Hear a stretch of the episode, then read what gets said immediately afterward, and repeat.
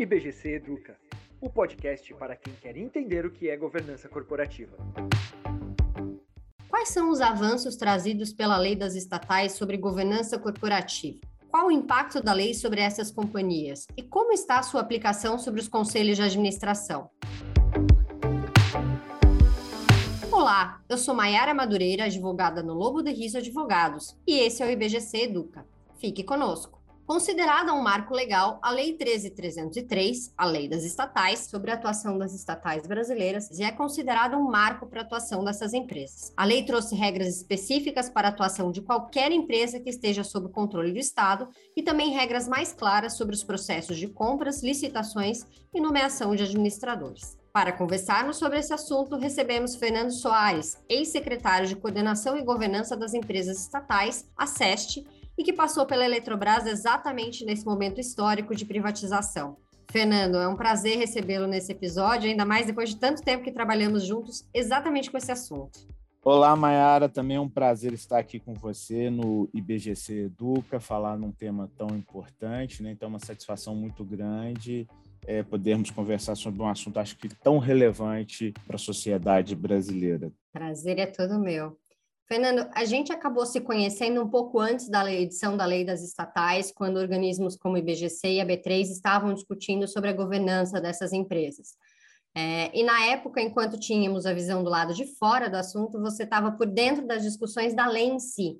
Você pode nos contar quando essa lei foi aprovada no Brasil, em que contexto, quais os principais objetivos dela? Naquele momento, como você disse, né, trabalhávamos juntos no I B G C, na B três, enfim, em prol do, da governança, não só da, das estatais, mas da governança como um todo, mas particularmente naquele momento eu, tá, eu era o diretor do Departamento de Coordenação e Governança das Empresas Estatais, o DEST, que veio depois, em seguida, é, ser transformado na Secretaria das Estatais, né, na SEST. Então, meu papel, logo assim que eu cheguei, isso era maio de dois mil e dezesseis, era dar continuidade à discussão da Lei das Estatais. De fato, naquele momento, era um momento histórico, porque as nossas estatais estavam enfrentando alguns problemas de conformidade, de integridade, e surgiu essa força, eu acho que uma força da sociedade, que é muito relevante, da sociedade, da imprensa, em prol de uma melhoria da governança das empresas estatais. E eu tive a felicidade que de maio para junho, ou seja, um mês, quarenta e cinco dias, nós terminarmos essa discussão, terminarmos essa discussão no âmbito do Congresso Nacional, e ao final de junho daquele mesmo ano, dois mil e dezesseis, estávamos sancionando a Lei das Estatais. Então, eu, eu acredito que isso foi um grande marco, né, uma grande reforma feita é, no Brasil. E o que que nós queríamos com aquilo?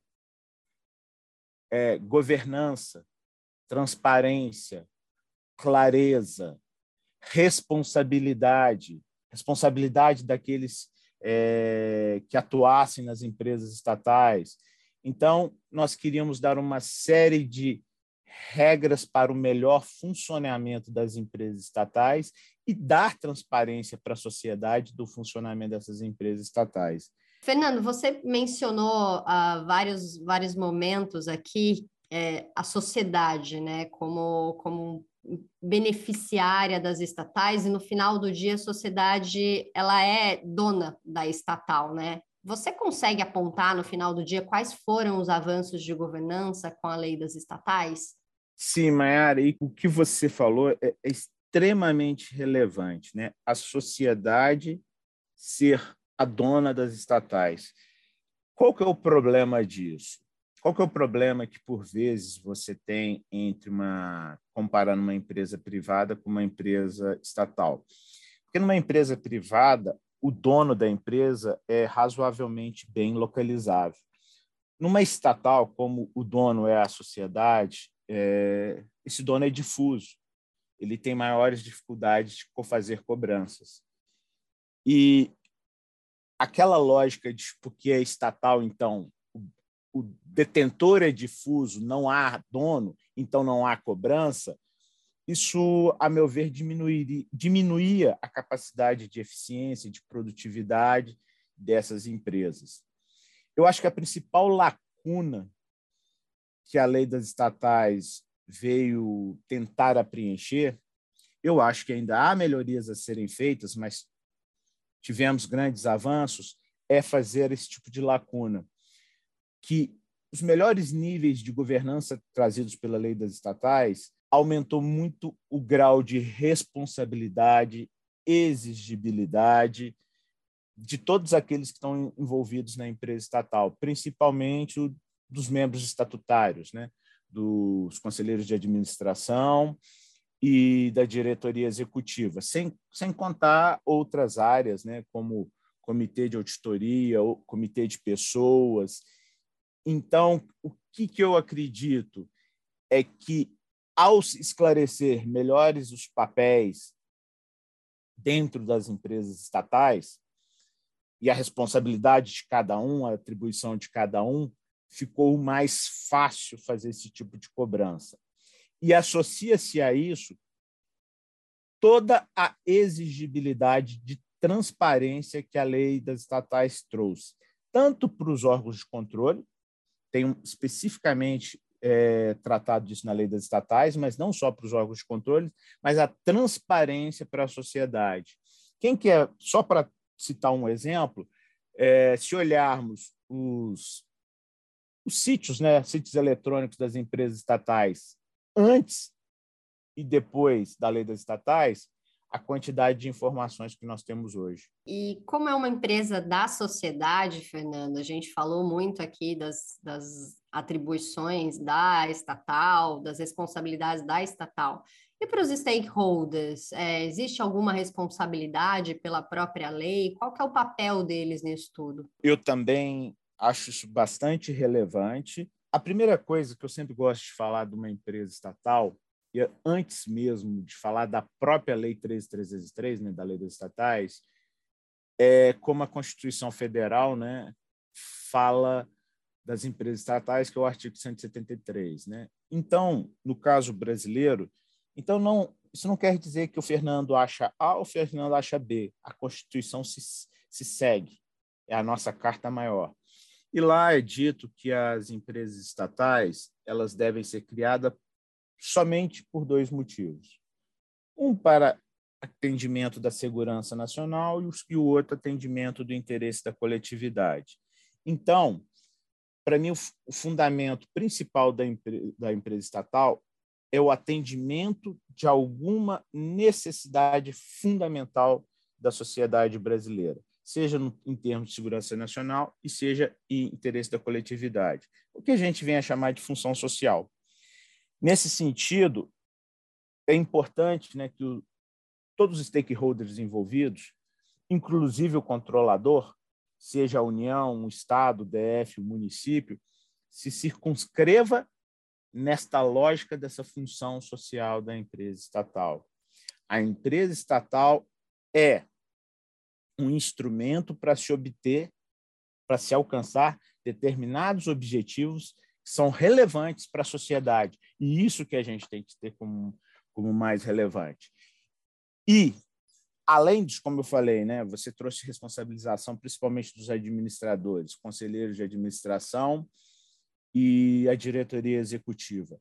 Também lá é dado um papel claro para um stakeholder fundamental, que é o controlador.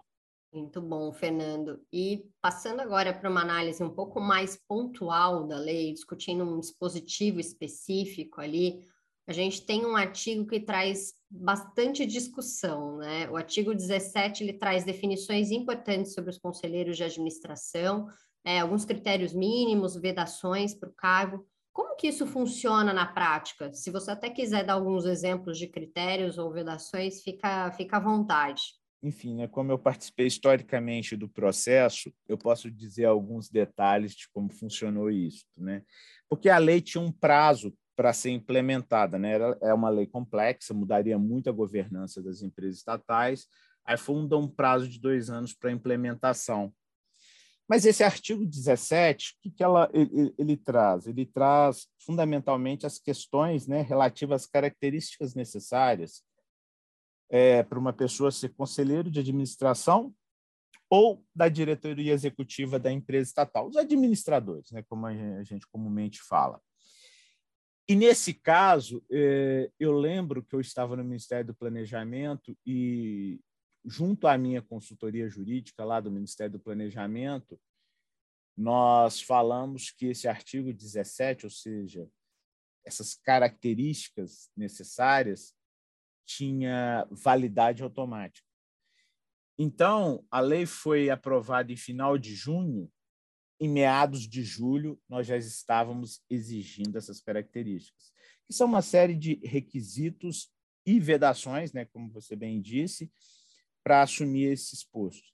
Então, o elemento fundamental, e eu não gosto de aquela ah, indicação política, eu não gosto de descriminalizar a política. As pessoas indicadas podem ser de, de qualquer lado, desde que elas tenham competência e que elas consigam é, perpassar por essas vedações. Então, nessas vedações, é, eu posso dizer, né, é, você tem limitações no que tange à ordem política, ordem sindical, conflito de interesse. Só esses três que eu citei, é, relacionamento político-partidário, não política, política... É, lato senso, mas a política partidária, né? Não posso envolver na estatal é, pessoas envolvidas na política partidária. Não posso envolver na empresa estatal pessoas com envolvimento sindical. E também pessoas que tenham qualquer ordem, tipo de conflito de interesse. Por quê? Novamente, um dos elementos fundamentais da lei das estatais é trazer a responsabilidade fiduciária com a empresa e não ao grupo que você representa. Foram, foram discussões bastante importantes e com um impacto bem relevante, né, Fernando? Depois desses anos, você já consegue constatar avanços das estatais em decorrência da lei? Teve alguma melhora da governança dela, delas? Quais os principais resultados? Sim, Maiara, não resta dúvida, não resta dúvida que ocorreram melhorias. Eu sempre digo, a governança, né, não pode ser um fim em si mesmo. Eu não posso ter governança por ter governança. Eu tenho que ter governança para obter determinados valores. E, e eu peço, gente, que, enquanto empresa estatal, não pensem tão somente em valores pecuniários, não pense só nas demonstrações financeiras. A que pese isso seja relevante também. Eu não estou retirando isso do salão, mas eu estou dizendo que há outros valores, por ser uma empresa estatal, que seja relevante. Então, o que, que eu posso dizer? Esta maior governança eh, permitiu que alguns prejuízos que as empresas estatais tivessem fossem reduzidos ou mesmo se transformassem em um resultado positivo. Então, você tem um... um aumento da lucratividade dessas empresas estatais. Do ponto de vista dos acionistas, teve, sim, uma maior distribuição de dividendos, define as atribuições do, dos participantes da, da governança da empresa. O que, que você começa a perceber? Uma preocupação com a empresa, uma preocupação com custos, uma preocupação com produtividade, uma preocupação com entrega de resultados. Coisa que anteriormente eu não, eu não diria que era tão forte como após a lei das estatais. Então, eu acho que é uma lei que foi extremamente bem relevante, foi bem implementada, ainda há espaço para melhoria, como falei, para implementação, mas foi bem implementada e, e os resultados na, nas empresas estatais, a meu ver, são a olhos vistos e foi uma coisa que principalmente a equipe lá da Secretaria das Estatais trabalhou, pelo menos no que tange as estatais federais, é dar transparência a esses dados também das empresas estatais, com alguns boletins, alguns boletins trimestrais, trazendo uma série de variáveis e indicadores que a sociedade pode acompanhar. Olha só, gente, Isso é transparência. É isso que a gente precisa. Uma lei das estatais que peça transparência, que o órgão que coordena as estatais dê transparência para que a sociedade, aí sim, o real proprietário disso tudo, possa fazer as suas exigências enquanto proprietário, e não aquele proprietário difuso que não conhecia, não conhecia nada, não vou dizer, mas conhecia pouca coisa. Temos ouvido várias discussões sobre o O C D E, falando da legislação aplicável a estatais e trazendo uma série de recomendações para essas empresas. Pensando em futuro e tendo a lei das estatais trazido tantas conquistas na regulação das companhias abertas, quais são os próximos passos e onde a O C D E e suas recomendações entram nisso? Maiara, o governo brasileiro, né, enquanto coordenador das estatais, está se aproximando e discutindo cada vez mais com a O C D E, com o grupo de governança corporativa da O C D E. A lei das estatais, concordo, foi um grande avanço, mas isso não é desculpa para pararmos. A gente tem grandes desafios pela frente. Então, eu acredito que uma política de propriedade estatal seja ainda um elemento fundamental.